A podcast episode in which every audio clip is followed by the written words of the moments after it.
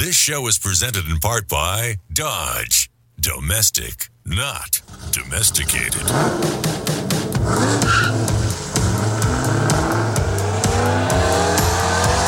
Auto news, exclusive interviews, real world test drives. It's your turn to step into the driver's seat. This is The Drive. Now, here's automotive expert, television and radio host, Alan Taylor. So I uh, was driving uh, my pickup truck with a big trailer full of hay, and uh, a light came on the dashboard. And I was thinking, I'm out in the middle of nowhere, but I've got my toolbox with me. Maybe I can uh, try and diagnose this and fix it. So I pulled over to the side of the road. I started thinking really hard. What did I hear? What did I hear? And so I, you know, I've heard all kinds of rumors about how you can get idiot lights to turn off. As you know, they're called idiot lights because we're the idiots behind the wheels, right? So the idiot doesn't know what to do because he's an idiot. And I'm sitting there going, what was it? Oh, yeah. Turn the engine off and turn it back on and see if it just clears it because I think I maybe overheated it. So, uh, you know, I wasn't paying close attention, pulling a big trailer, and uh, it worked. I thought to myself, isn't that funny? So uh, anyway, away I went, and I was thinking, I'm so glad that wasn't an electric vehicle because at least I have some kind of history with an internal combustion car, vehicle, truck, whatever. But I, I just don't have any history with electric other, oh yes, then four golf carts playing golf. But anyway, Karl Brauer is here with us from iSeeCars.com. He's an automotive industry analyst expert. He also works with Forbes Autos. He's a contributor there. And he is a juror and board member of the North American Car and Truck of the Year, NACTOY. And uh, juror and board member or something else to do with the World Car of the Year. I know he's going to help elect the next president. The guy is everywhere. Everywhere.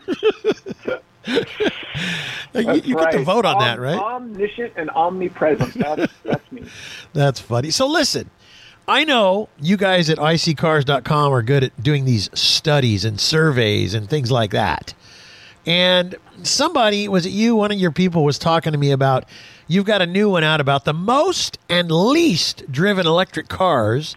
But the best part I heard was that the, in the latest study, it also shows that EVs cost 45% more than gas cars, but are driven 29% less. So, let's just do the math here, Karl. Something doesn't add up. You know? You mean you don't like the idea of paying more for less, Alan? What's wrong with you? this is the 21st century. That's the rule of the game. I think we've learned that with But- various forces in the world now. Yes, it's funny though. Like like the story I told today, and unfortunately, I got back going again, and everything was fine. I think I just it got too hot, and it, it put a an idiot light on that said it was actually the little engine light. So anyway, but what happens when an electric car does something? It's like I wouldn't, and most people wouldn't have a clue. What do you do? As a matter of fact, because we've seen so many things with fires and all this, I personally would get out and run.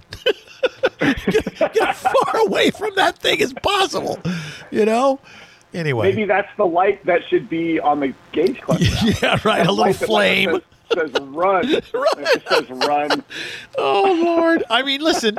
I hate to say it because there are really some good electric cars these days, but still, they're just—it's a choice that people get to make. And when they start trying to mandate stuff, that's where the problem is. But anyway, talk about this study for a minute. Yeah, no, we just we looked at cars that are three-year-old electric vehicles, so they have a chance to have actually been driven. Right. and we looked at how far they're being driven on a given year. And, you know, the average is right at 9,000 miles, and the average non electric car is driven around 12,000. Right. That's Oh, my. That's you hit the nail on the head. That's exactly what I put on. I have a, a 2022 and June. I got it June 24th, and I've got 12,800 miles on it. So we're a couple weeks away. So, and I, but I had to drive 800 miles to get the darn thing. So I take that off. So I'm right at 12,000 miles if I would have just bought it here in town. Yeah, you're right on target. The official number is 12,758 per year. So you take away your 800, you give yourself a few more weeks, you're going to be right there. Exactly. Exactly. Isn't that funny? That's funny. I'm just But an yeah, average so- guy. These cars just aren't driven as much, and we know it's because of range anxiety Right. and or you know just how long it takes to refuel them. Right. So, Yeah. Well, and that that's a problem. All right. Well, let me take a break. We'll take come back and uh, talk more about this um, so that people can decide whether they want to go ahead and buy an electric car. EVs cost 45% more than gas cars, but are driven 29% less. Oh, geez. Oh, he's not supposed to be talking right now. You be quiet. Alan Oh, Taylor. there it is. Anyway, well, that's all right. He was saying my name, Karl. So thank you, Mr. Uh, announcer guy. We'll be right back, everybody. It's The Drive.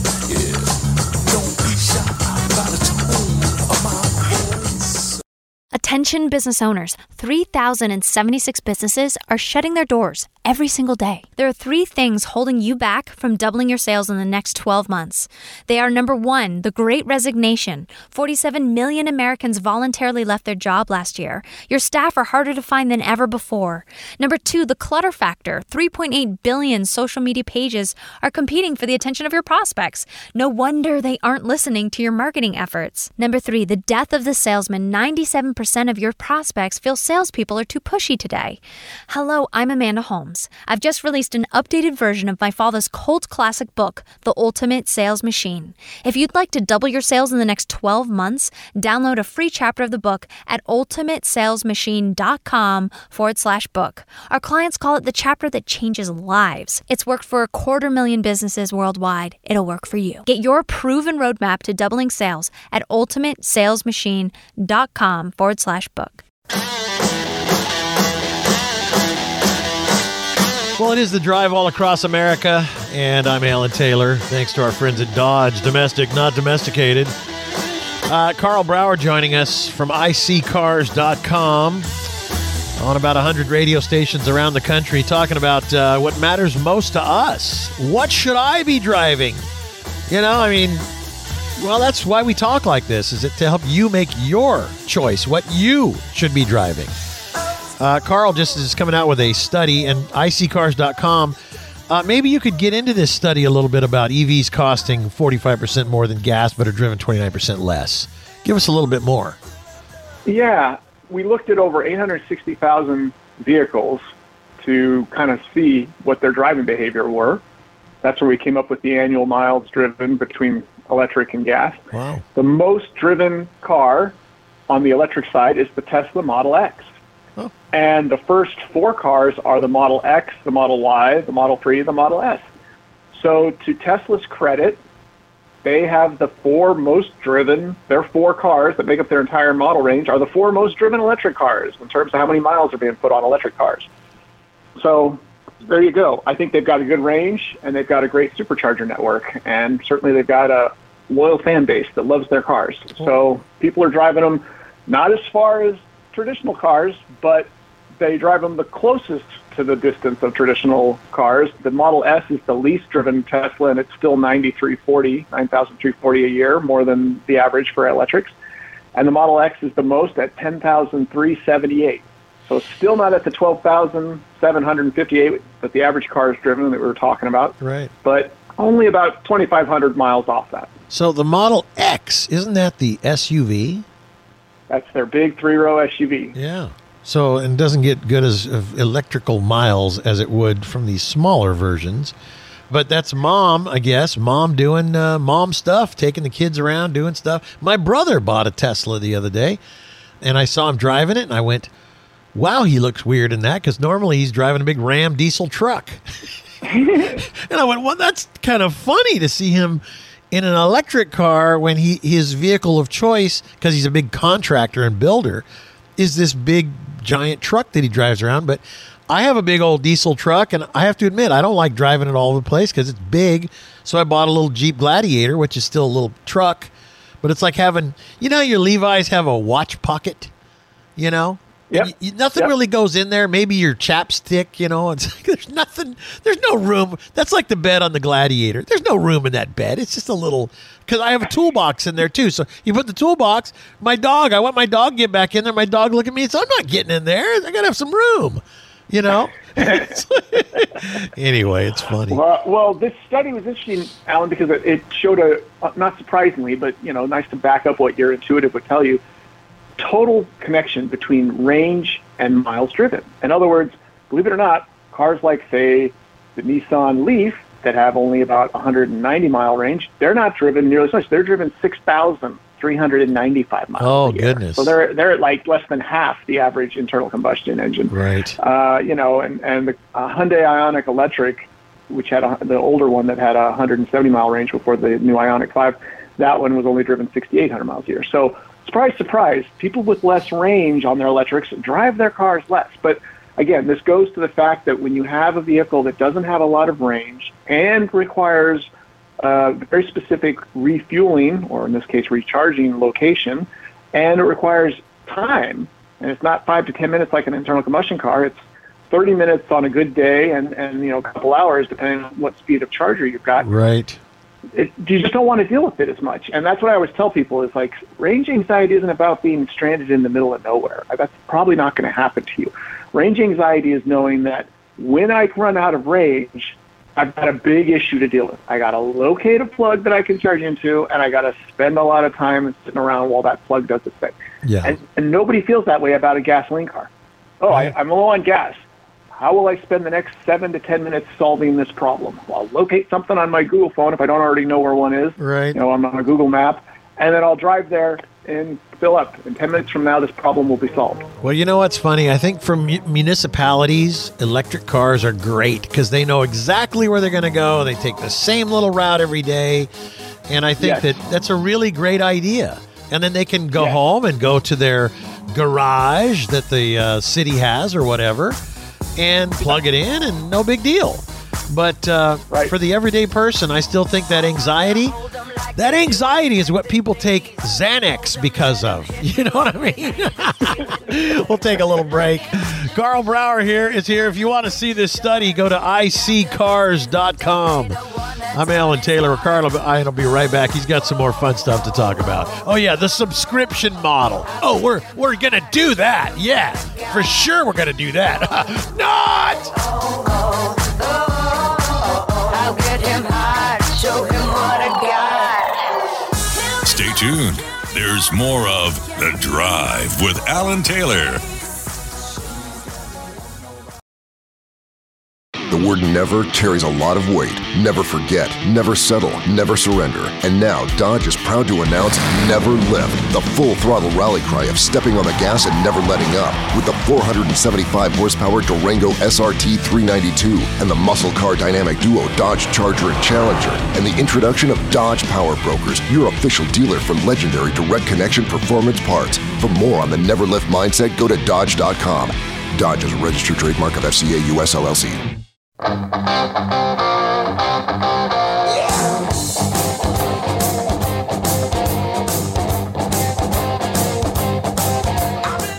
back to The Drive. Now, here's automotive expert, television and radio host, Alan Taylor. It's the damn drive, all right? The drive. I know. There's a lot of car shows to choose from, but none of them are as cool as the drive, right, Karl? You better say the right None of thing. them. None, None of of them. them. That's right. Don't mess with me today, Karl. I got hay fever, all right? I tell you what, when I get in hay fever, I get into a bad mood. It's like, oh, my head hurts, my sinuses hurt. I'm sure my nose is swollen. I probably look like a big clown. Anyway, let's talk about this subscription model while I blow my nose. Go for it. Yeah, that's a good thing to do because subscription models do kind of blow. So here's here's the deal. the younger generation has uh. gotten totally, you know, pulled into subscription models, right? That they pay a few dollars a month and they get their Netflix. They pay a few dollars a month and they Right. get their their gaming, their Xbox gaming subscription like that. So they've been taught that everything costs you a monthly subscription. And I don't blame businesses. I always have to feel like I have to state this, to state this, whether I'm talking about dealerships trying to make money or Netflix trying to make money. Hey, man, a business is in business to make money. Right. So more power to them. Do whatever you can to make money. But see, I'm not a business. Actually, I am. I have my own business. But but but, but let's say I'm not my business. I'm taking off my businessman hat and I'm putting on my private consumer hat. There you go. I'm a consumer, and I'm looking to spend just like they're looking to make as much every month. I'm looking to spend as little every month. So I can respect Netflix's idea of a subscription model, which everyone decided was brilliant because they started to see how much money when Netflix started to get to scale. Every other company is like, you know, 10 years ago was like, oh, subscription model. And so now they're all running to it and uh, they love it. They love like it. Like a know, bunch of buy, like- lemmings. Go ahead. Yep. well, you go buy like Windows software, and they don't want to sell you a CD or a DVD-ROM that has all the stuff. You pay once, and you take it home, and you put it on your computer. They want to sell you a subscription, and then they tell you, oh, but you get all this support, blah blah blah. It's all just about having a guaranteed income because they love having That's guaranteed right. income, which is what you have. You know, X amount of subscribers times X amount subscription rate, you get X amount of money rolling in every month. Right. So that's that's fine. The subscription model is beautiful from the business businessman's point of view. It's not very good, especially when you're paying for like a monthly fee for a program on your computer that you don't really use differently every month, and you used to buy it once and be done. So Ford, being one of the companies that's trying to master or at least maximize the subscription model, they just bumped the price of Blue Cruise from 200 a year to 800 a year for their semi-autonomous, you know, hand drive for long distances, hands-free driving technology, and the Mustang Mach-E, among others. And that rate works out to like, you know, from like a $16 a month payment to like $70 a month. It's like a 300%, you know, increase, 400% increase in, in paying for this, this technology. And, you know, eight bucks, 10 bucks, 15 bucks a month. Those are all still too high depending on what you're paying. But- but That's hold- $75 a month. Trust Alan. me, let me- let me- a month to drive down the highway without having to touch the steering wheel. Let me do some verbal vomit for a moment. This disgusts me. I'll tell you why. Imagine if you bought this vehicle from Ford Motor Company because it had Blue Cruise and you wanted something that had a semi autonomous drive mode, and you thought, all right, I'm going to buy the vehicle. My payment is probably going to be six or seven hundred bucks a month, right? For the vehicle. Right. And. Yeah, and I think that's okay. I'll pay sixteen extra because I want that Blue Cruise, and then they Right. jack the price up. To me, this kind of smells, and I can't smell anything because I got hay fever. But this smells a little bit like a class action lawsuit because you know what? You just bought a vehicle with expectations of spending X dollars, but they didn't just jack it up a buck or two. You, like you said, it's like way out of control. I would be, Yeah. and I'm glad that I can say these things so completely fearlessly without worrying about repercussion because it's the truth. It's wrong Yeah. what they're doing. It's wrong. Well, and get ready because this is, you know, this has been talked about a while ago. BMW wanted to charge extra for Apple CarPlay, and there was a huge revolt. And they were like, "Oh, okay, we won't make you pay extra for CarPlay." You know, Tesla will charge extra for like additional. You know, the hardware is all in the car, but then they'll charge more to get the car faster. If you, oh, you want the car to go faster, well, that's more per month. And now, now Mercedes is talking about that for their EVs. So whether you want to talk about the subscription model being BS, whether you want to talk again about electric car issues, because they can do that. You know, they can't change the horsepower in my old muscle cars based on how much money I'm paying every month because they don't have control over the drivetrain. But these electric cars that are also connected to, uh, you know, the, the mothership, the matrix, they can control those at a whim and, and remotely reduce or increase your horsepower. So again, if you're an old old fuddy duddy like you and I, and this all seems a little uh, crazy and certainly a little greedy and uh, un-American to you, well, that's because we're old and we have a different perspective. We aren't that old. That's the best part. But you know what? We see the truth in the situation and we're unafraid to talk about it that this is wrong what's going on here. And unfortunately, this is part I have to say it. This is part of why the classic car world, the vehicles of yesterday that were, oh, guess what? Able to be worked on in your own garage with a set of craftsman basic tools, or you go go even less to Harbor Freight and pick up the worst tools you can find. You can still fix your car. That's why those cars are going up in value, and people are, I think, going to be more and more afraid of these new cars because of the uh, the electronic leash. You know what I'm saying? It's an electronic good word. leash. Yeah. So I don't want to be led around on a leash all the time and have somebody jerking my neck when I least expected. No, I don't like this at all. Is there a story about this on uh, iSeeCars.com or, or what'd you do? No, we didn't cover this specifically. You know, we do more of the data and analytics, but this was just a, a burr in my uh, saddle, as Yeah. you can imagine. And I figured you probably uh, yeah, just because because this is the future, Alan. Get ready and all. It doesn't mean you and I will be dealing with it. We'll just keep driving our old cars. But That's if people who right. buy new cars, be ready for this. Ugh. We'll be right back. Stay with us. down this road. up and down this road. I'm going to buy me a Mercury now. Cruise up and down this road, up and down this road. Attention business owners 3,076 businesses are shutting their doors every single day. There are three things holding you back from doubling your sales in the next 12 months. They are number one, the great resignation. 47 million Americans voluntarily left their job last year. Your staff are harder to find than ever before. Number two, the clutter factor. 3.8 billion social media pages are competing for the attention of your prospects. No wonder they aren't listening to your marketing efforts. Number three, the death of the salesman. 97% of your prospects feel salespeople are too pushy today. Hello, I'm Amanda Holmes. I've just released an updated version of my father's cult classic book, The Ultimate Sales Machine. If you'd like to double your sales in the next 12 months, download a free chapter of the book at ultimatesalesmachine.com forward slash book. Our clients call it the chapter that changes lives. Get your proven roadmap to doubling sales at ultimatesalesmachine.com forward slash book.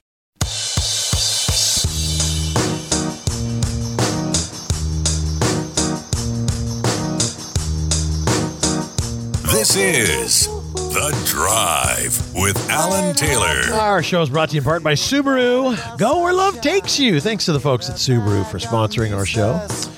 Karl Brauer joining us from iSeeCars.com. For those that don't already know, and if you've heard this show before, this show's been on the air for 31 years. 31 years, Karl. Wow. Which means you were like five when it first started. but uh, Back, back when cars weren't controlled by the Matrix. Anyway, Actually, at that time, 31 years ago, my pants, my waist size was 31. So, okay, maybe 32. But today it's more into the 40s. So I, I don't know how I'm keeping up to it. It's, you know, girth. But anyway, uh, Karl had a Ford GT. He's had two of these things now. And uh, the first one he had, he had it for how long? Do you have it like 10 years? 13 years, 31,000 miles. Wow. And then the next one he got, he sold that, did really good on it. He did very good for a car that he bought brand new. I think you more than doubled your money, or at least doubled your money, right? Something like that. Uh, well, I didn't do that well because I drove it too much, unfortunately. But I'm still glad I drove it. But I certainly, I certainly did fine. I was certainly paid to Uh, put. I'm 10,000 talking about no, I'm talking about the first one. The first one. Oh, the first one. That one I didn't double on, but I definitely like 50% it on. Plus, I got it partially funded when it was in the long-term fleet for Edmunds for three years. So I did Oh. quite well. On Oh, you one. did. He worked the system, everybody. Um, yes, I did. So he, yeah, he got all his money back and then some, and then put that into this next one, the Ford GT, this sporty looking wild thing. And you had that for what, three and a half, four years? Four years, just Four over years. four years. And uh, he has now miles. sold that, and again done very well, very well, and Yep. uh, so good. So the question is, Karl is asking today, what should Karl replace the Ford GT with? And he says, uh, I have a candidate. I might be buying it right after the call, uh, which you must have put this together last week because I wasn't here last week. So you must have bought something. The candidate is Uh. underneath me right now. I'm in my bonus room above the garage, and it's, Oh, it's so about funny. 10 feet below me right now. So That's too funny. Okay, so I think it's a Porsche 911. you cheated. You looked up something. No, because I know that you like 911s, and for about the last two weeks, you've been posting all these pictures on your Facebook page. There was all these 911s that you've been driving for the last decade or so, you know, as test drives, and I thought Karl's got his eye on a on a on a Porsche. Anyway, well, good for you. Yeah. good for Yeah, you. Yeah, well, it, it's uh, and you know we were talking about being old and having perspective and all, and uh, or else just not having imagination is what the young people would say. But you know, you remember Alan. You know there are ebbs and flows in car history, right? Like I grew up with my I got my license in 1985, and when I got my license in 1985, the horsepower race was just finally waking from its overly long slumber induced through the uh, 70s and early 80s, and you could still not buy a car in 1985 that was faster than, say, a Hemi Cuda or a 446 pack or a Boss 429 car. Right. Those those cars were still better than the cars in the mid 80s, at least in terms of straight line acceleration. So I'm very used to the idea that newer doesn't always mean better, and I think you would agree with me. And I think now we're seeing it to the max with these subscription models and these electric car problems. But I'm a big believer in being able to look at a, at a model line that's been made for a long time and picking out the highs and lows. And the 911 is actually one of the oldest nameplates in the industry. It's been around since 64, uninterrupted. And anyone who says, well, the Corvette, uh, they didn't make one for 1983, I believe it was, so uh, or maybe it was 82. One of those years, they didn't make one. So the Corvette does not have an uninterrupted production from 55 till now, or 54 till now, even though it started in 54. That 911 had its ebbs and flows. And my personal peak 911, in my humble opinion, was the 997.2. That was 2009 through 2011, sort of and into 2012, but halfway in 12 they started doing the 991, the next gen, because you know the Germans they love doing that, breaking up different generations in one year. So the 9972 is the best generation for the the 911 in the entire history. After that, they got longer, they got bigger and heavier, and they also went to electric assisted steering versus hydraulically assisted steering. And Right. that means that someone with a code and some computer work is trying to figure out what the steering should feel like and what the So, resistance should be as so you turn off don't center. don't get all geeked out on me here. What color Yeah. did you get, and, uh, and and what what year did you end up getting? So I got a 2012 Turbo S. Oh, So 911 it's uh, not even a turbo, which are fast. It's the Turbo S. The turbos made 500 horsepower and could do an overboost for like up to 10 seconds of uh, like 416 pound feet. The Turbo S is made 530 horsepower, and they always are doing that level of uh, boost to give you the uh, additional torque. nice. And they made much fewer of them. Yeah. And uh, mine, I got the craziest spec. I've been scouring the Turn 911 Turbo S market for the past five to six weeks. They're all black, white, or silver or gray, which none of those colors are I consider even colors. Sorry for all the people up there who love black, white, silver, and gray cars. I have no interest in those uh, because My they're so last two common. cars were black and white, but continue. Go ahead. What yeah, color? Yeah, I'm just I'm so over I'm so over those colors because you know I just look I play a game where I'll drive my car and I'll be like okay freeze with someone else in the car find me a non-black white silver or gray car they look around and they look around and they keep looking and they keep looking it's just so pathetic. Oh, but anyways, this thing popped up and it was ruby red with a sand beige interior. and I couldn't believe Oh, nice. Karl Brauer. Yeah, and it had and it luckiest had man in the world. 1950, 1950 miles. No way. Oh, man. I basically went. I basically got in a DeLorean, went back to 2012, spec'd my That is 911 Turbo. S, and brought it forward. It's like a brand new car. It's been in a, uh, a time machine or uh, what do they call that? Uh, time time capsule. loop. Yeah. All right, we got to take another break. Karl, thanks for being on with us today. You guys check out that uh, study at iSeeCars.com about the most and least driven electric vehicles. We'll be right back with The Drive. This message comes from our sponsor, Subaru. In June, as part of the Subaru Loves to Care initiative, Subaru and its retailers partner with the Leukemia and Lymphoma Society and their local hospital or cancer treatment center to give warm blankets and messages of hope to cancer patients. Subaru and its retailers will have supported nearly 300,000 patients by the end of this year. Subaru is proud to be the Leukemia and Lymphoma Society's largest automotive donor. Learn more at subaru.com/care.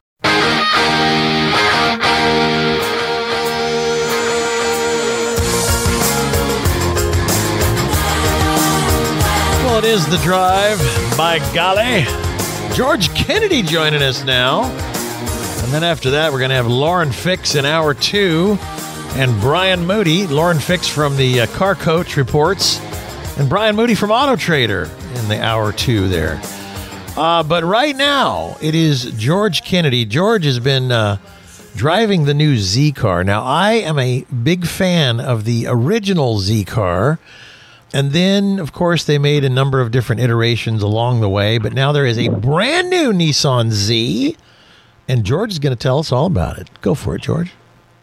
Howdy. Yeah, well, you know, this has been one of my favorite cars to drive this year by far. Wow. Um, yeah, I mean, it, it, and like you said, Z car, just Z. There's no number anymore. There's no 300. There's no 350. There's no 370. Because they're using a three-liter twin-turbo V6. And I, you know, anybody that went and go buy a, a German luxury car in the last 20 years knows that those numbers on, a- on a Mercedes or, or a Beamer, they're starting to get away from actual displacement because with turbocharging, supercharging, hybridization, the number, you know, you're you're making more with less, and no marketer wants to try and sell somebody, you know, hey, pay more money for a car with a lower number. Right, right. Well, give us a little. Uh, you know, what was it like uh, getting in the car? I mean, is it did it live up to all of your expectations? If you are that impressed with it, there, there must be a whole lot to say here. I didn't know what to expect getting into it. I know I loved the look of it from the first time I saw it online, the debuts and everything, and I was curious, you know, where is that going to land in terms of size, in terms of packaging. And what I got into was a really fun, you know, not as hardcore as a BMW M2, but more like a Grand Tourer with a with a healthy dash of, of great performance. Yeah, That twin turbo V6 makes 400 horsepower. nice. Uh, in this model, it's routed to a six-speed manual transmission, which has a really cool feature that Nissan was sort of early to the game on, and that's rev matching. right. So on the downshift, it'll blip the throttle for you. And, and anyone that's done performance driving, heel toe driving, the reason you're doing that is to sync up the engine speed for a more smoother downshift. And that's really important when trying to entering a corner. Balance on braking. That's a really big component of performance driving. This allows you to do that right. and it's a, it almost feels like a bit of a cheat code for those of us who kind of went through the trials and tribulations of learning how to do heel toe driving. But what it does do is it it, it complements this really well balanced driving experience. I you know the acceleration is great, the sound is fantastic, but it's it corners really well. The steering is precise and direct. The the steering it's the steering wheel feel is well weighted, but it's never overly harsh. I mean, this is a car that you could put a couple hour road trip under and, and feel decently comfortable getting out of. So you're a big guy. We always say that, just in case somebody's new and they don't know you're like six foot three or so. Um, That's right. How was it getting in, in and out of the uh, vehicle? Because these little sporty cars sometimes can really, you know, crank your neck and you're back. Yeah, so that you know, getting in and out was was decent. Once you're in there, it's a really nice seating experience. Getting in and out, there is a little bit of work to it. I would say for my size, I feel like I'm all I'm all legs, and I would I would have to raise the steering wheel, the manual steering wheel, to want to get out comfortably. Or, you know, sometimes the summer you want to do some some barefoot heel toe driving, and you know you got to raise it to put your flip flops back on. So yeah, real real hard stuff. You know, I haven't driven a car barefoot in probably 30 years. But I remember I enjoyed doing that way back when, when I I- was a kid, you know. We had a 1986 4Runner in college, and we would take that to Cape Cod and go out and off-roading on the on the the sand dunes. And I don't. It, it's an urban legend that it's illegal to to drive barefoot. Uh, Yeah. That's that's an old high school myth, and it is one of the great, like my happy place is driving a manual car barefoot. All right. So when you're driving it around, you get a lot of eyeball, uh, people looking at you and, you know, thumbs up Well, or. part of it was that this this car was in the the color of like lemon lime Gatorade yellowish green. Oh, geez. Okay. Yeah. It was day. It was safety yellow, and it got a lot of looks. There were people in modified Toyota Supras pulling up me up next to me on the highway. There were people in older Z cars waving. It got a lot of looks. It got the kind of attention that a supercar would get. And uh, but there were always from people in the know. It's never just like an onlooker. Oh, what is Right. that? It's always somebody driving like a you know an E E30 M3 would look over like, oh, I know what that is. How, Right, so how, how much money? Sure. So the the Z starts at forty thousand dollars, which I think is a fantastic value for what you get. I mean, you're getting Apple CarPlay, Android Auto, driver assistance features. Um, we drove the performance model, so you get more dialed in suspension. You get the the, the rev matching. That starts at fifty, and we got that crazy paint color and a couple other options, and it came out to fifty three. Mm. And once again, in the modern car market, fifty thousand dollars for a forty to fifty thousand dollars for a, a great sports car is a terrific value. So here's my question. You said something that rev matching. I don't care for that. And is it is it you know I, I because I I feel like so what what that is for those who don't know, when you downshift, you're supposed to heel and toe downshift. That means you well, I don't want to get into the semantics of it, but you use your heel and your toe and you kind of blip the throttle and you know you're you're using your feet are like, you know, man, your feet are having to do all kinds of stuff.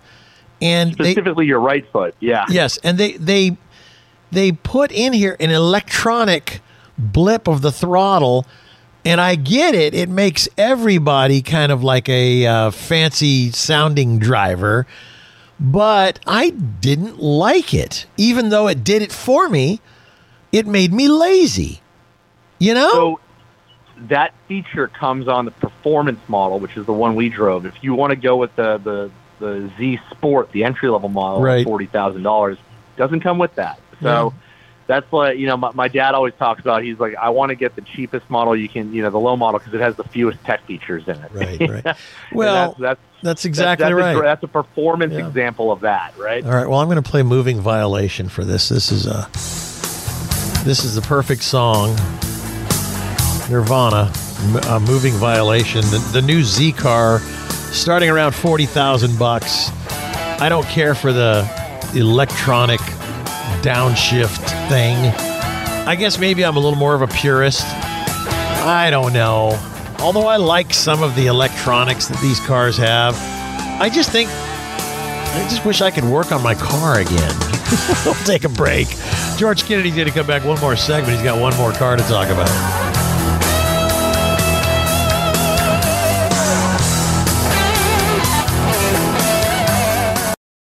Attention business owners 3,076 businesses are shutting their doors every single day. There are three things holding you back from doubling your sales in the next 12 months. They are number one, the great resignation. 47 million Americans voluntarily left their job last year. Your staff are harder to find than ever before. Number two, the clutter factor. 3.8 billion social media pages are competing for the attention of your prospects. No wonder they aren't listening to your marketing efforts. Number three, the death of the salesman. 97% of your prospects feel salespeople are too pushy today. Hello, I'm Amanda Holmes. I've just released an updated version of my father's cult classic book, The Ultimate Sales Machine. If you'd like to double your sales in the next 12 months, download a free chapter of the book at ultimatesalesmachine.com forward slash book. Our clients call it the chapter that changes lives. It's worked for a quarter million businesses worldwide. It'll work for you. Get your proven roadmap to doubling sales at ultimatesalesmachine.com forward slash book.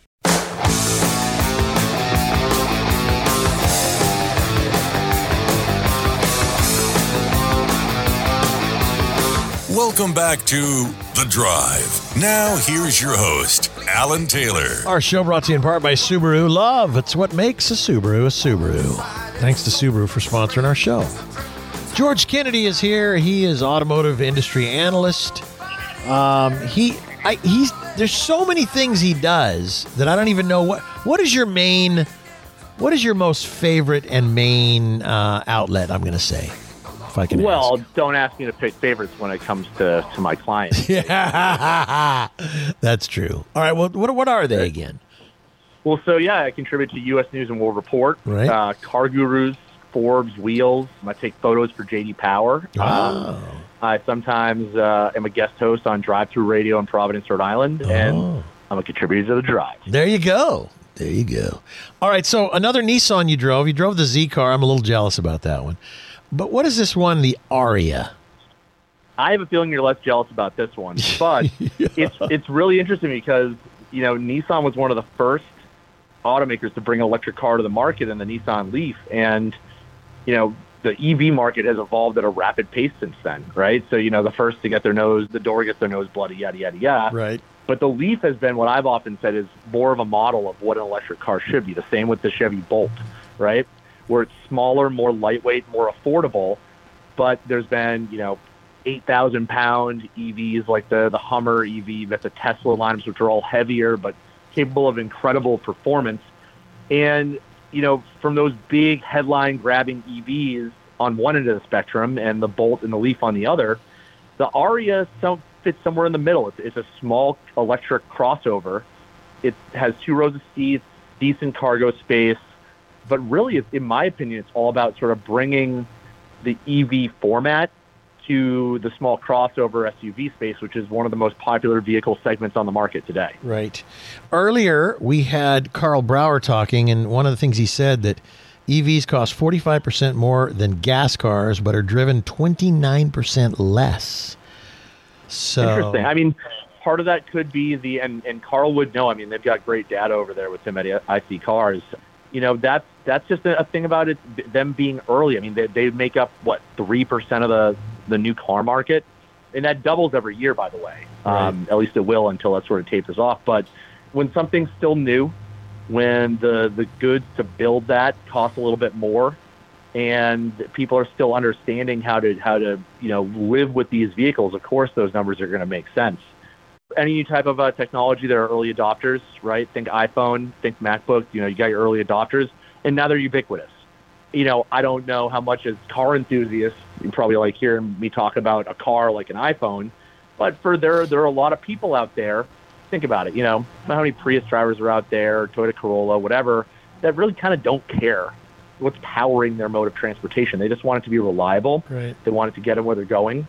And the the one big thing that's, that's sort of the, the the the missing link then is charging time, and they've been getting really good with charging times.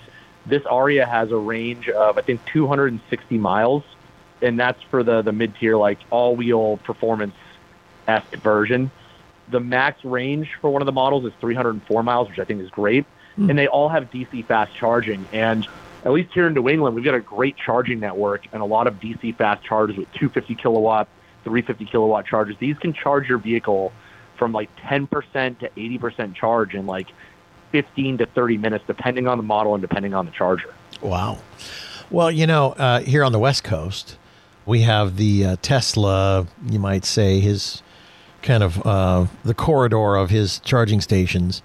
And I just don't see that many, although I'm starting to see a few pop up in, you know, Walmart parking lots and some of the places. And it's like, oh, there's some charging stations. Oh, there's some. But as many electric cars as they want to sell, I think, you know, and, and the point is made often that there's just not enough infrastructure in. And, and uh, Well, it's so I, what I would years. say too is there are a lot of them that are out of sight. For example, there's one at a Walmart in Providence that I often go to, and you, if if you weren't looking for it, you wouldn't know it was there. Because how often that when you go into uh, a strip mall parking lot, are you looking at the outer edges of the parking lot? Well, full? yeah, that Right? the ones that bug me though are the charging stations that are right up front at like Home Depot, and it's like, hey, Yeah, that You know? I, that was kind of like an early on kind of thing when, Yeah. when they just needed two parking spaces and they're basically treating Two? like, you know handicapped. no, it's like there's the there's the handicaps, there's the electric charging, there's the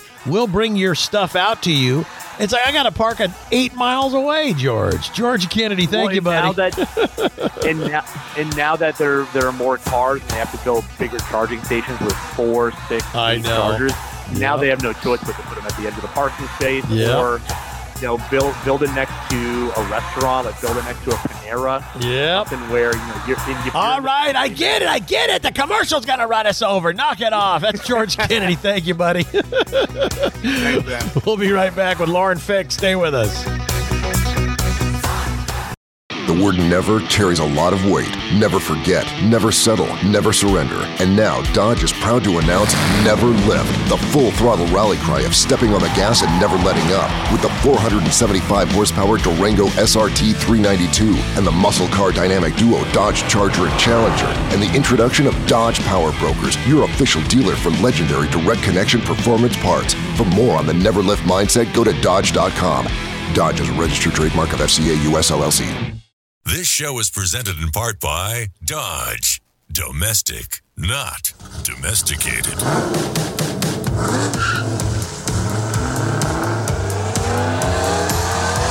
Auto news, exclusive interviews, real world test drives.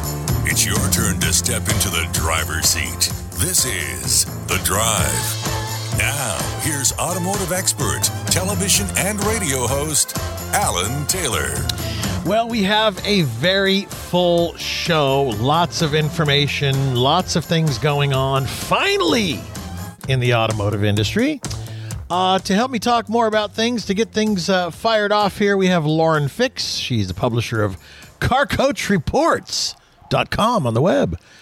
Lauren, what, what have you been doing there lately, girl? Oh my gosh, it's been busy. We went and saw the microbus last week from Volkswagen, Yeah.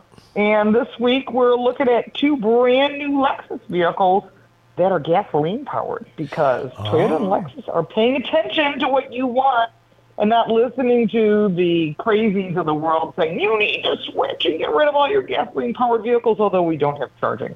Yeah, right. Well, you know what's funny? Yeah. You, you say that. The uh, a little inside school talk. The president of Dodge, we're sponsored by Dodge. I become friendly with him. He's, he's a great guy, and uh, he was he looked like he was going to be retiring because Dodge is a performance brand. I thought so. Yes, I thought so. My Right. buddy Tim, he's a good guy. Yep. But did you hear what happened? Sucked him back in. yeah, they right. sucked him back in. Yep, "You're so good at making Dodge amazing products, the Challenger and the Charger, and making power and making a statement in the industry. We're going to keep that, and we're going to give you Ram. I so, love it. So I now, love it. now he is in charge of Dodge and the entire Dodge family and Ram, all Ram trucks and all the vehicles that Ram makes. And my guess is he's probably going to put like uh, powered by Dodge or something back because I always get it confused. know. You know, right? That's too funny. Well, anyway, so congratulations to him. I I was sad to see a guy that has done so much for a car company that I had said before. I you know there was time in my life where I wouldn't buy a Dodge if it was the last car on planet, but Mm-hmm. that was many years ago, of course. Not anymore. you I know, just bought yeah. a Dodge, and wait, like you, I'm waiting for the same vehicle to come in. That's right, Who the Dodge, the. Dodge Demon 170. But the thing is that they're they're fantastic machines, but they are enthusiast cars, even for those that don't buy the ones with the big engines, because there's Mm-hmm. just they have the right look. I don't know what's going to happen, you know, next with the Challenger going away. There'll be, a, I'm sure there'll be something new coming along. But anyway, Well, they yeah. already showed their electric car, but you know what? Think Yeah. of this. So we know Tim Kuniskis, who's in charge of Dodge, is really a car guy, a true car guy. Totally. And I love his personality because he's all like, let's make a statement. yeah, Now, if he gets his hands on Ram, and they already have TRX, and now you've got Raptor, Raptor R, you got the Silverado coming with a bigger motor. Everyone's in this big competition. yeah.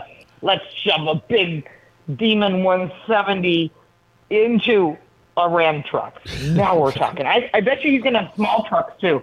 My Yeah. guess is he's going to fight the Ranger and the Tacoma. Yeah. Watch with a Dakota is what I meant to say. Right, right, right. it's You- coming soon. You know what? And it's funny. You talked about uh, Toyota and Lexus. I believe there is a big pushback on gasoline or on, on diesel. Listen to me. See, now you got me confused. There's a big pushback on electric cars because the gas and diesel engines are so efficient these days. As a matter of fact, earlier we had Karl Brauer talking, and one of the things he said this is just a little headline thing. He says, most and least driven electric vehicles, and the study that they did on iSeeCars was EVs, ready for this? Electric vehicles mm-hmm. cost 45% more than gas cars and are driven 29% less. So, No, it makes sense if it's your second or third car. I just did a story that posted on my Car Coach Reports channel that is from Fox Business and uh, with Maria Bartiromo, and it was Oh. five things you need to know about hidden costs on electric cars. And it takes 15 years for you to recoup your money. Have fun with that. oh, nice. Well, there you go. On the show today, we'll have uh, Karl from iSeeCars.com. Lauren Fix is with us right now. Uh, in hour two, I think that's Karl will be in hour two. Uh, I don't know. Maybe Brian Moody's coming up at the bottom of the hour. He's actually going to talk about the uh, the new VW uh, ID Buzz, the electric bus, and uh, ten best, uh, ten cheapest new cars you can buy. Lots going on on the show today. Lauren's on a test drive right now. We'll come back and find out what she's going to be doing. This is the drive. Don't go anywhere.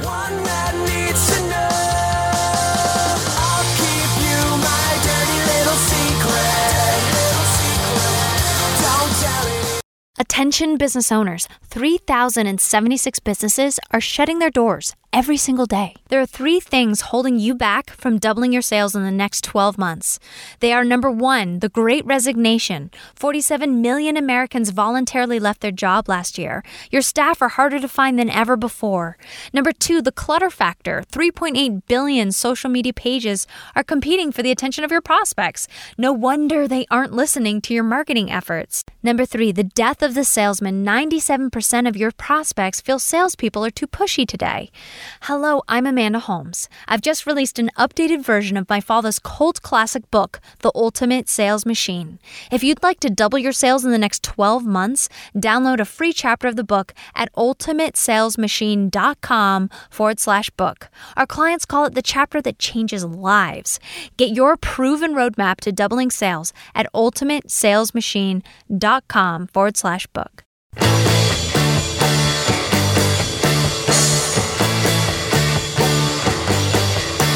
Well, you're listening to The Drive. I'm Alan Taylor. Our show brought to you in part by Subaru. Love, it's what makes a Subaru a Subaru. And uh, Lauren Fix is joining us right now. Car Coach Reports, you can find her all over the place. Uh, hashtag Car Coach Reports on Instagram, at Lauren Fix on Twitter, uh, carcoachreports.com on the web, and her YouTube channel as well. Um, you are in, what'd you say, Austin, Texas right now? I am in Austin, Texas, What are you doing? for there? a Yeah. first look of the Lexus. This is the GX, which is replacing the old GX with a new one. There's going to be new engine and a new vehicle called the TX, which will replace the RXL. So I laugh and I said to one of the uh, internals, I go, TX like in Texas because they are now in Texas. He goes, No, the interior is as big as Texas, but that has nothing to do with Texas. I'm like, You think they would have come up with a different letter configuration? But right. what do I know? It could have been the SX. I guess that's taken. Yeah. I guess you have to go with what others not taken too. That's right. That's right. If you did WX, it'd mean weather, so that wouldn't work. So, That's funny. Well, now you said something about it's not electric because everybody's kind of coming out with electric, like I said about the Volkswagen they just showed. But wh- what's the story with it? Uh, well, the thing is with electric is they're going to do a mix. I've talked to, as you have talked to, a lot of the internals, and the first thing they say is the worst thing that they can do is to say we're going all electric, and that's 100% all electric. A lot of brands have said they're going to do it, Cadillac, Volvo, and others. And I, I think the problem is is that your customers aren't there. I mean, if you decide today you switch gears and you're 100% electric, and you only sell a fraction of what you used to sell, you're not going to be in business. You can't take that risk. So, with that thought in mind, you're seeing Toyota saying, listen, we're going to offer electric cars like the BZ4X or the Lexus, uh, what did I just drove it? It's the, oh my God, I can't remember. There's so many of these silly letters. I know. Uh, the Lexus was uh, the RZ450E. Again, who comes up with these two letter, three letter acronyms driving me crazy? yeah. but they do have electric, and they have plug-in like the Prius Prime and the UX, which is the Lexus line that compares to that. But they're also going to offer gasoline and hybrid versions. So in the case of the TX, which is coming out, is a three-row SUV. There's going to be three different engines. They're going to have the 2.4 liter gas we're all used to, the one they've had forever. That gets like 21 miles per gallon. It's a three-row SUV with all new top safety, big 14-inch center screen. I mean, everything's new. Then they're going to have a 500H, which is going to have a, a turbocharged hybrid motor. So you'll get 24 miles per gallon. Then they're going to do their newest motor, which is a 3.5 liter V6 plug-in hybrid. So they're offering a mix that has 406 horsepower. That's crazy. And it gets 30 miles per gallon, but 33 on the highway. But, you know, you can have your EV range. The whole interesting thing is they're offering a mix. So you can have gas, you can have hybrid, you can have plug-in hybrid, you can have all electric, and then in Europe they offer diesel. They don't offer it here, but that makes sense, and they're wise to look at it from that perspective because everybody has a different lifestyle, and it's not the cars. That's the one thing that people people say, "Oh, you're anti-electric." No, at this point, the cars have really stepped up their game. There's some really impressive product. However, it's not the car; it's the infrastructure. You have one charger per 10,000 cars on average across the U.S. I'd make that number up. It comes from the federal government. So the federal government knows that every 10,000 cars are fighting for one charger. And if you've ever had an electric car, borrowed an electric car, used one, or sat with someone who has one, You go to the lot. We go. Oh, I don't. I don't want to charge at home. We're at a mall, and you get there, and there's three chargers, and two of them don't work. And the one there's some guy with a Nissan Leaf who's had it sitting there all day because you work at the mall. So that's the problem. So you go. Well- you will be able to use Tesla chargers, but again, this is the biggest problem is the infrastructure. Because Right. what I found out, you and I own a parking lot, Alan. We decided we're going to put in a charging station. So we put a million dollars into a level two charger for our customers. Smart thing to do. You pay for one charging station, we pay for the electricity, and then you pay us back when you charge with your credit card. Right. Here's the dilemma. If it doesn't work, and someone comes to you and says, hey, Alan, it doesn't work, you can't pick up the phone and call Electrify America or whoever you bought it from, EV Go, pick a brand. They're not going to send somebody out. You have to call an electrician. That expense is 100% on you. Oh. You're only paying for the installation. So if you're a charging station, you're not making money. You're not going to make your money back for 10 years. You know, Yeah. you might go, oh, I'll get to that next month. You know what I mean? You know what it is? There's no infrastructure for repairing the the lack of infrastructure when it comes to charging. There's no infrastructure to pa- Exactly. repair the lack of infrastructure. Um, here's the other thing: when you hear these automakers saying, "Oh, we're going to be fully electric by you know what whatever year," th- there's a mulligan word. They're fully electrified, which means hybrid, plug-in hybrid. Oh. you know what I'm saying? It's like, oh, I got a mulligan. Really a word. Yeah, it's that, right? All right, hold tight. Uh, Lauren Fix is with us. We're just talking about the crazy car business. Uh, we'll be right back. It is The Drive. Stay with us.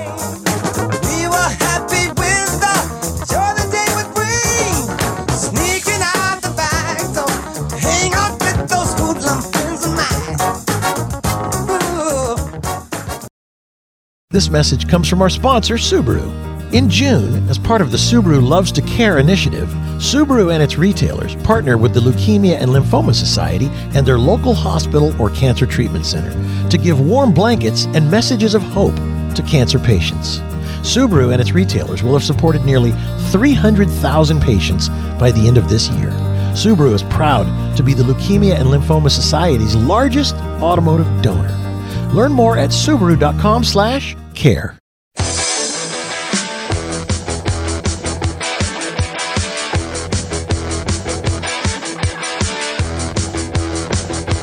Welcome back to The Drive. Now, here's automotive expert, television and radio host, Alan Taylor. And our show is brought to you in part by Dodge. Domestic, not domesticated.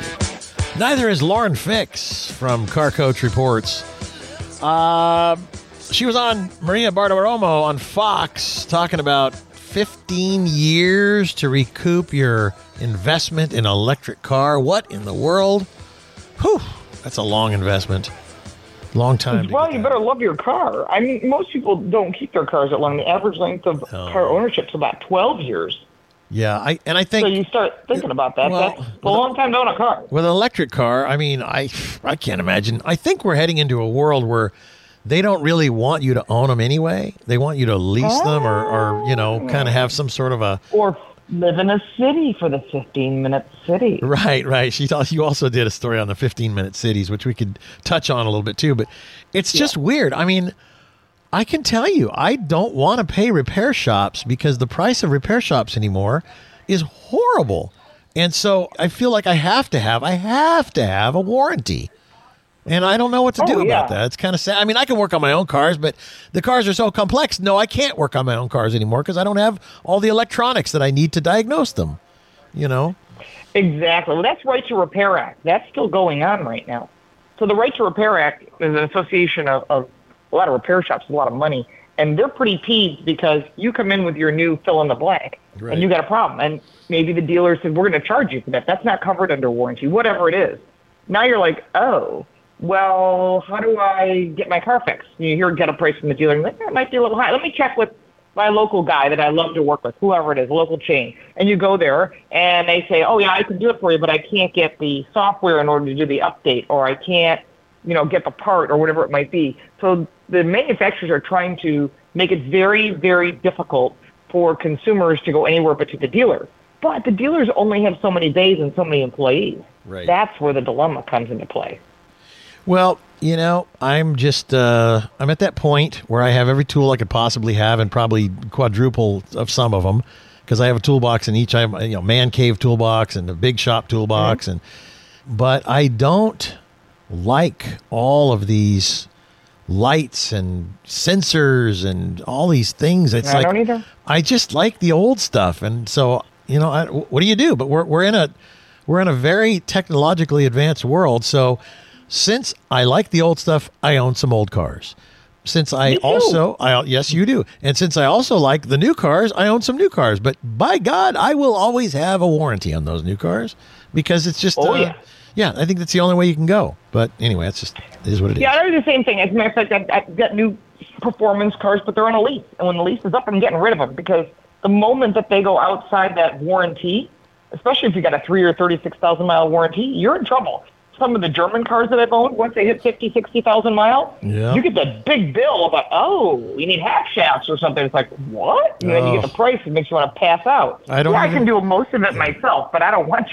I don't even want to tell you what I've had to deal with with this. Uh, I have an older Mercedes SL 500, and it's You it's. got to love it. I just got it out of the shop after six months, so it's six months in the shop. Six months. Yeah, they couldn't figure out something Eh. wrong, and then they had to take it to Mercedes, and Mercedes spent five hundred and eighty dollars diagnosing it, and then they warranted what they found. which- Wow. which, was That's really unusual. odd. Yes, because the warranty would pay two or three thousand dollars, and I would have never paid that. So uh, I would have Right. I would have probably called somebody at Mercedes and said, "This is insanity." Which I hate to say it, these new cars, man, oh, it's really squashing our hobby, Lauren. It really is. The new Oh, cars. absolutely. That's the goal. Because remember, and now I'll touch on the 15 minute cities. This is not me. This is World Economic Forum. They said it out loud. You can look it up if you want to learn a lot more. But basically, they want everyone in big cities.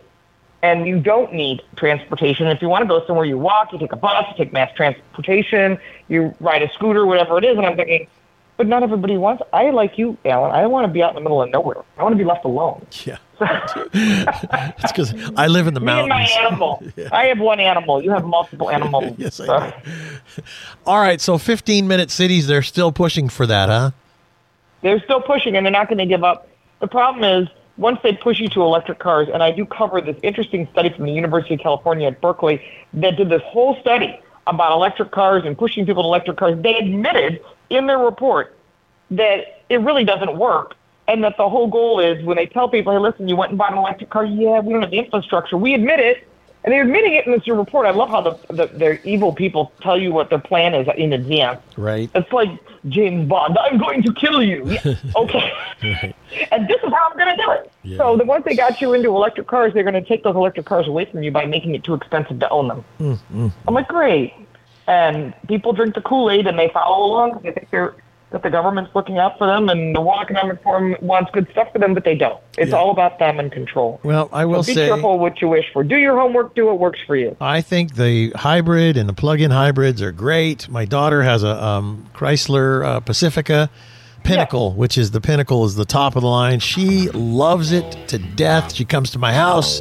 My wife goes, and now I know why our electric bill is so high because the first thing she Uh-huh. does is plug it in. Uh, all right, Lauren, thank you very much. You can find her at carcoachreports.com, at Lauren Fix on Twitter, Instagram, hashtag carcoachreports. Don't forget she has an incredible YouTube channel where she has all kinds of videos. Coming up next, we're going to talk to Brian Moody from Auto Trader. He's got the Volkswagen ID Buzz, the new electric bus coming out and also 10 most affordable convertibles, brand new ones, and 10 cheapest new cars for you. That's Brian Moody coming up next here on The Drive. Stay with us.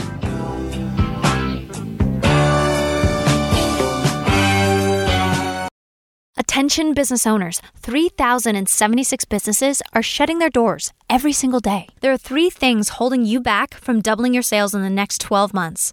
They are number one, the great resignation. 47 million Americans voluntarily left their job last year. Your staff are harder to find than ever before. Number two, the clutter factor. 3.8 billion social media pages are competing for the attention of your prospects. No wonder they aren't listening to your marketing efforts. Number three, the death of the salesman. 97% of your prospects feel salespeople are too pushy today. Hello, I'm Amanda Holmes.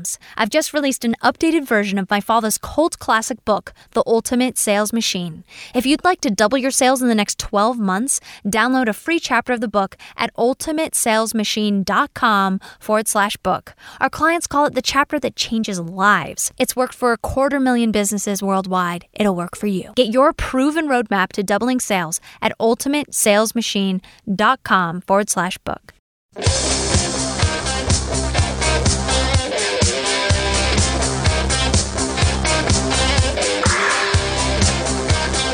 Welcome back to The Drive. Now, here's your host, Alan Taylor.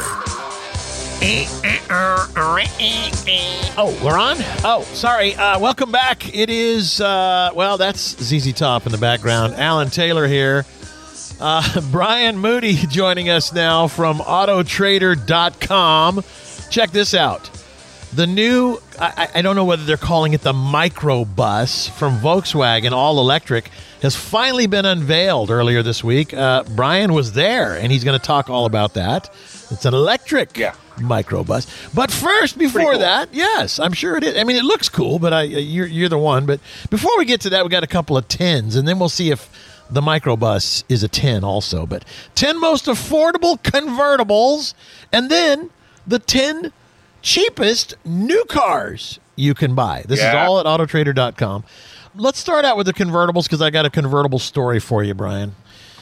Okay, so keep in mind when I say Yes. most affordable, we're talking about most affordable relative to other convertibles, not most affordable convertibles relative to your cousin Junebug's Tercel EZ. right. Well, I was going to say because I bought at Barrett Jackson about oh coming up on 2 years ago. I was standing on the block. Okay, this is my Barrett Jackson story. Standing on the block in Houston, Texas, and there is Barrett Jackson. It's all happening and I'm just standing there watching it all go by.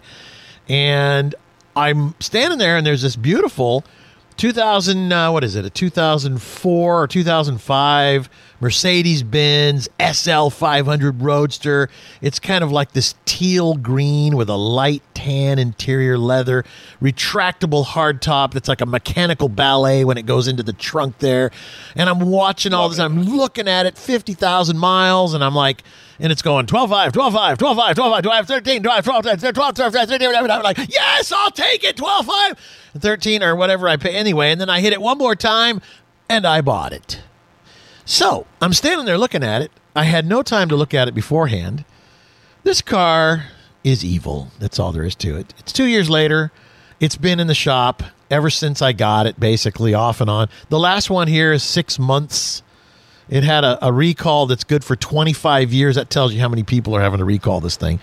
Uh huh. You know, and it's a nightmare. It's 2000 for this and a 1000 for that and 1500 for this. So buyer beware some of these beautiful, most amazing cars like Mercedes-Benz SL that cost a hundred thousand bucks when they're new. When you have a breakdown, you're still repairing a hundred thousand dollar car in essence, even though I only paid You know what fourteen. the saying goes, right? Yes, buyer beware. The saying goes like this. This is a favorite at Auto Trader. The cheapest Ferrari you can find online is the most expensive Ferrari you can find. Yeah, that's right. That's right. Because it'll be in the shop. It takes years off your life. Anyway, so these cars that we're about to talk to, the 10 most affordable convertibles, are we talking about new cars? Are we talking used? What do you got? New cars. New cars. All new cars. Okay. Warranty, yes. Okay, I'll give you the prices, but keep in mind this is affordable relative to other convertibles. So some of them will be expensive, some of them are inexpensive. Right. Okay. So let's start at the bottom.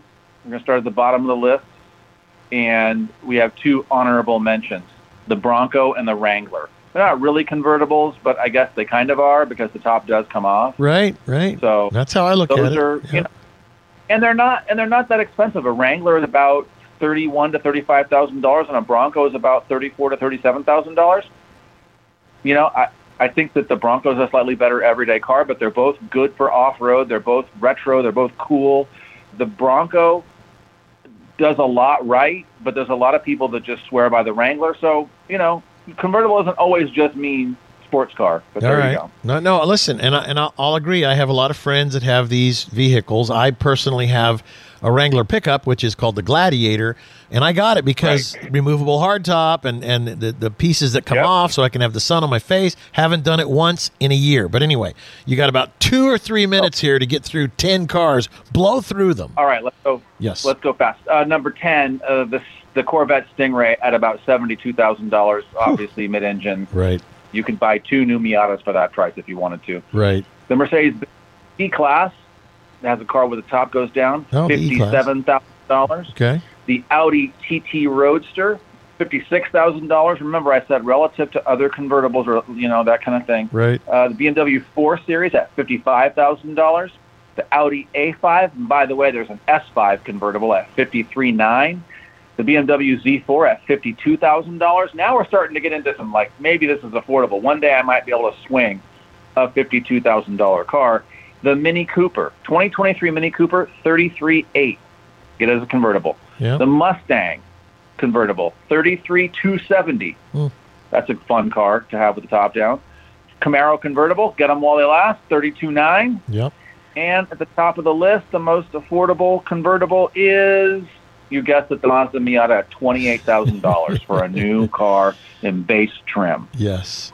Well, and the reason why he said get them while they're hot because the Camaro is going away. This is, I think, the Yeah. last year, right? So, yeah. Yeah, next year. Is it next year? Okay. Yeah. I, I know that they're they're putting together kind of like Dodge did with the um, Challenger because the Challenger is going away uh, just because you know I mean it's by gosh probably five years overdue, but it was so popular they just kept on making it. Not so with the Right, but- Camaro, you know. Camaro has a, a series of collector's edition packages in 1LT, 1SS, and ZL1 trims. Do you think that's the same as what Dodge is doing with their last call? I think Dodge is making a bigger deal out of it. Yeah, they they did, and rightfully so, because they still have people hungry for this vehicle that is in car in, in the kind of in the car world. It's like an old grandma. That body has been going and going and going. But people love it. And then they make the Demon 170 with a, a thousand and twenty-five horsepower. People are paying a hundred thousand dollars over window sticker for these things. I love I think it. they did what possibly do with that body, but Yes. Camaro has a couple of collector's editions. I don't Right. know. I just feel like they should make a bigger deal out of it, unless they know something we don't know, which is that's going to come back in two years anyway. Oh well, and that happened the last time. I didn't come back in two, but it came back. Um, all right, the uh, what is it? The most affordable convertibles, new vehicles at AutoTrader.com. When we come back, sir. Brian has ten more, the cheapest new cars you can buy today. We'll be right back. It's the drive.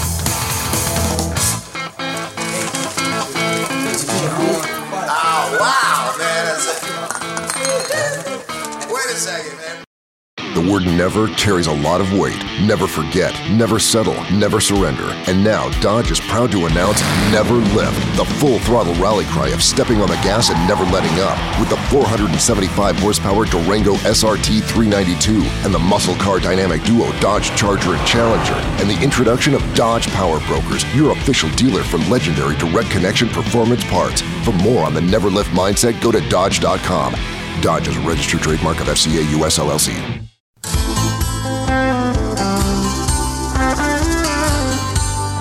Little Santana right there into the night. I'm Alan Taylor. Brian Moody is joining us from Autotrader.com. He's talking about some of the uh, 10 best, 10 most, 10 cheapest, whatever it is. They've got these, uh, I don't know, what he called surveys to be able to show you what you can buy. Like right now, the 10 cheapest new cars you can buy. That wasn't Santana, was it? That sounds like uh, Nickelback, by golly. Anyway, that's all right. Uh, Brian, what do you uh, what do you what do you got here for us? Yeah, low price new cars. So everyone knows the price of new cars has been going up. But let me just tell you this: people ask. I'm sure they ask you all the time too. Hey, I have a I got a car question for you. How can I get a really good deal? And you're like, oh, you want a really good deal? Okay, you should get this kind of a car. Yeah, because I'm looking at an Escalade. Oh no, you don't want a good deal. No, you don't. You don't want a good deal. You only want a good deal when you don't buy a car everybody else wants. Oh yeah, how much can you get me off of a new Denali? Nothing, because everybody wants one. So Right. saving money also depends on the kind of car you get. So All right. talk about cheap. Yes. How about this for starters? Okay. The 2023 Nissan Versa before destination charge, fifteen eight thirty. You know what? That is weird, That's right? That's so cheap. yeah.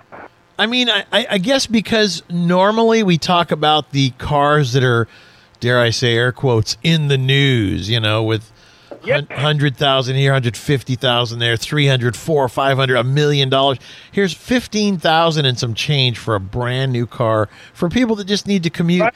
and want that warranty. So important. Yeah. If now, if you want an automatic transmission, this one comes with a manual as standard. But if you want an automatic transmission, it's about seventeen thousand dollars. But here's what you get as standard. Ready? Smartphone integration, lane departure warning, forward collision warning with automatic braking and pedestrian Wow. detection. Yeah. All that for that fifteen thousand dollar price. Well, So that's pretty. Listen, when you can go out and buy a side by side to go on the sand dunes for 35 or 40 grand, um, you know what I'm saying? This seems awful cheap. Yeah. All right, give me the rest. Yeah. Number two, Mitsubishi Mirage, sixteen thousand two hundred.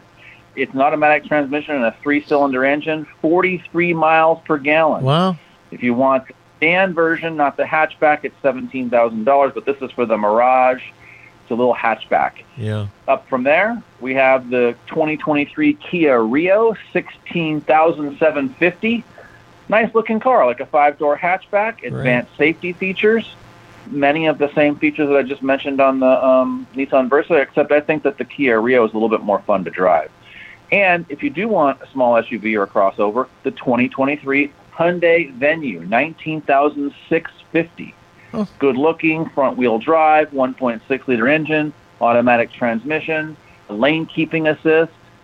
Then we have the, I think this is the best looking car on the list, by the way, the 2023 Kia Forte, 19690 Again, all those features automatic emergency braking, automatic transmission, two liter engine.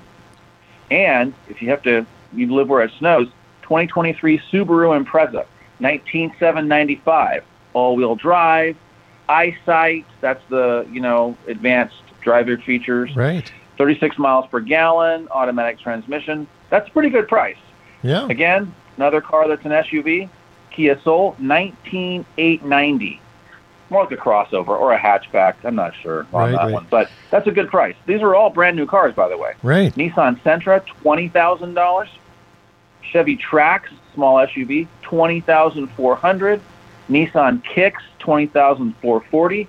I mean, those are ten cars that you can get, all for well under twenty-five thousand dollars. Brand new car, brand new car warranty, most with automatic transmission, smartphone integration, LED headlights, turbocharged engines in some case. Nissan Sentra has safety features, advanced technology. All these cars are inexpensive and, you know, they're going to have a new car warranty. Right. So the headlines that say, "Oh my gosh, the average price of the car." Yeah, that's the average price of the car.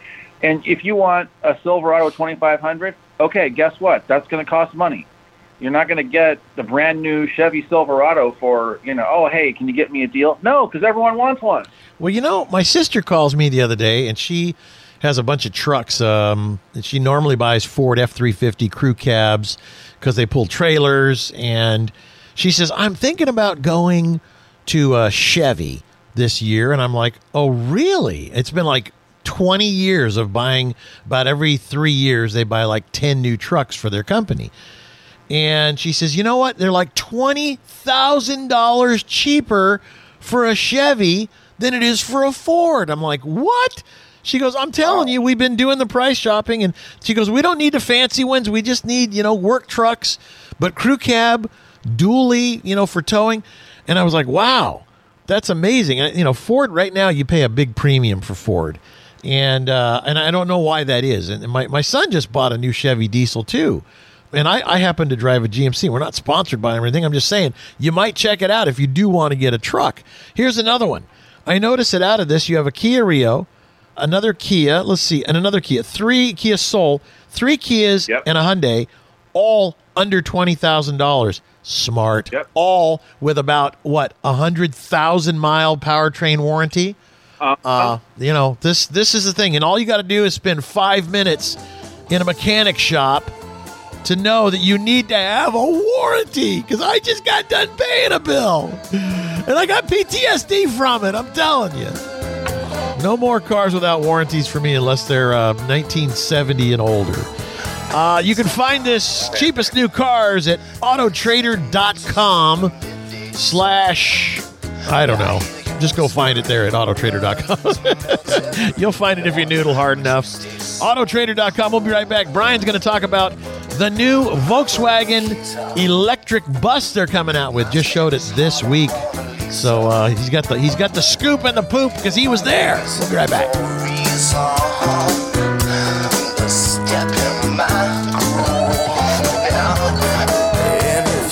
Stay tuned.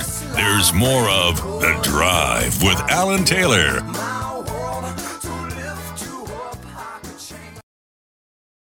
Attention business owners 3,076 businesses are shutting their doors every single day. There are three things holding you back from doubling your sales in the next 12 months.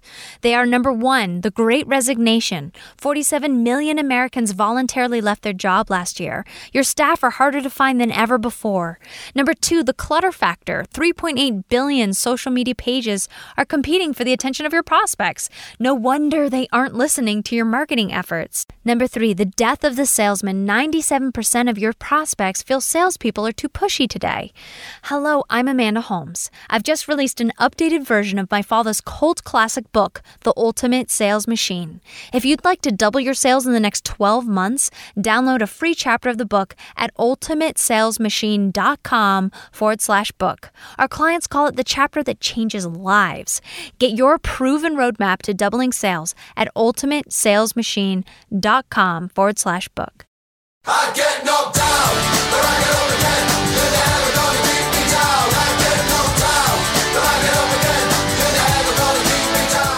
Welcome back to The Drive. Now, here's automotive expert, television and radio host, Alan Taylor. You know, some of us are lunatic fringe car guys. I know I am. I know my buddy Brian Moody is from Autotrader.com. And when I say that, let me explain it because Brian, for example, drives a Saab. Okay? Yes. 9.3 turbo convertible. Right.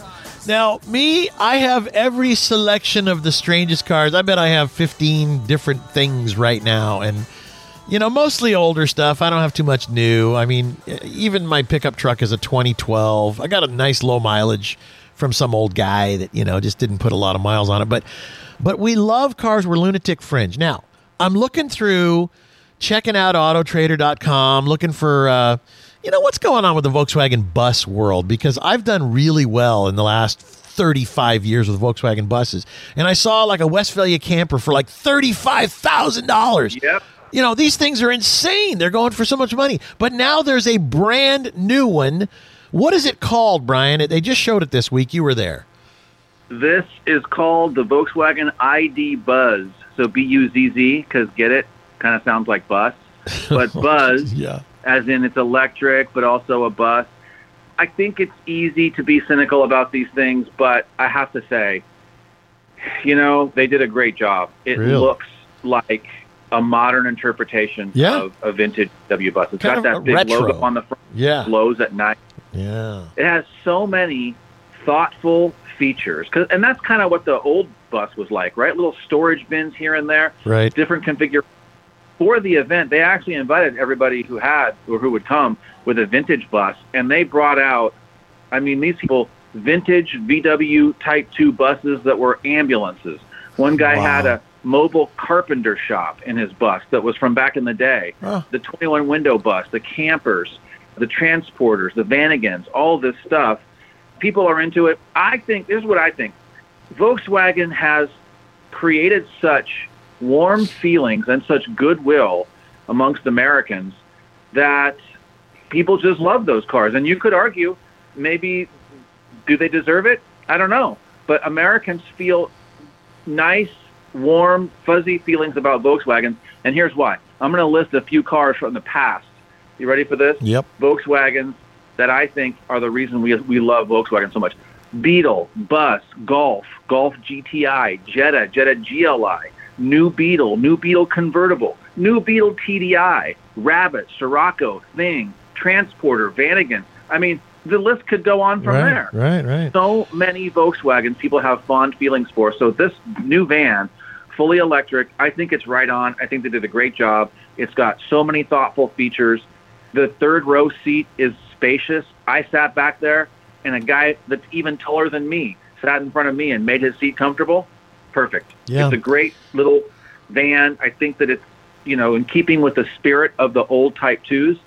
They did a great job. Harman Kardon audio system, little flexible storage bin in the back, and you can lay all the seats down and put a mattress on there if you want to. Did they give you It's just- just information on job. range? That's just my curiosity.